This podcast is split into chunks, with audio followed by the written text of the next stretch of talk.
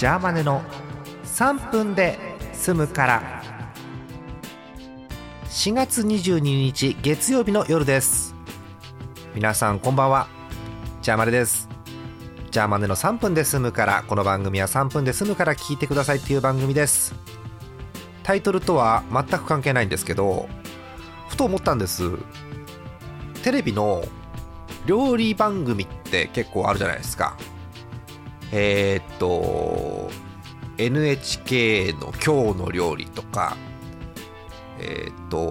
日テレ系の 9P3 分クッキング、あれはまた東日本西日本で違いますけど、北日本だったかな、とか、あとはちょっととんがったところで言うと、あれも西かな、上沼恵美子もやってるでしょ、昼間に料理番組で。だいたいシェフが、もしくは、料理の先生が料理作るじゃないですか。でもう一人いることがほとんどでしょ。今日の料理だったらアナウンサーだったり、谷原章介だったり、3分クッキングだったらその局のアナウンサー、おしゃべりクッキングは上沼恵美子さんですけど、あのポジションっていうか役割はなんだろうねって考えて、ふと全部の番組で役割違うんじゃないかなっていうのをふと思いました。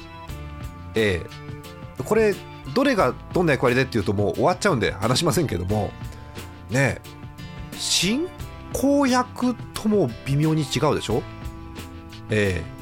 なのでちょっと料理番組ってそういう風に全然料理に興味を持たずにそっちに興味を持つとですね、変な見方になるなと思った次第でございます。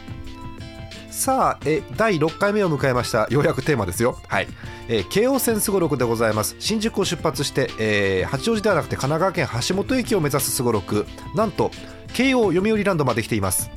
もうね、あれですよ、23区を抜けて、なんなら神奈川県に出たり入ったりというところまでも来ています。いや、明後日くらいにはもうゴールかなということなんですけれども、今日は読売ランドからスタートです。今日もアプリでサイコロを振ります。よいしょ。2、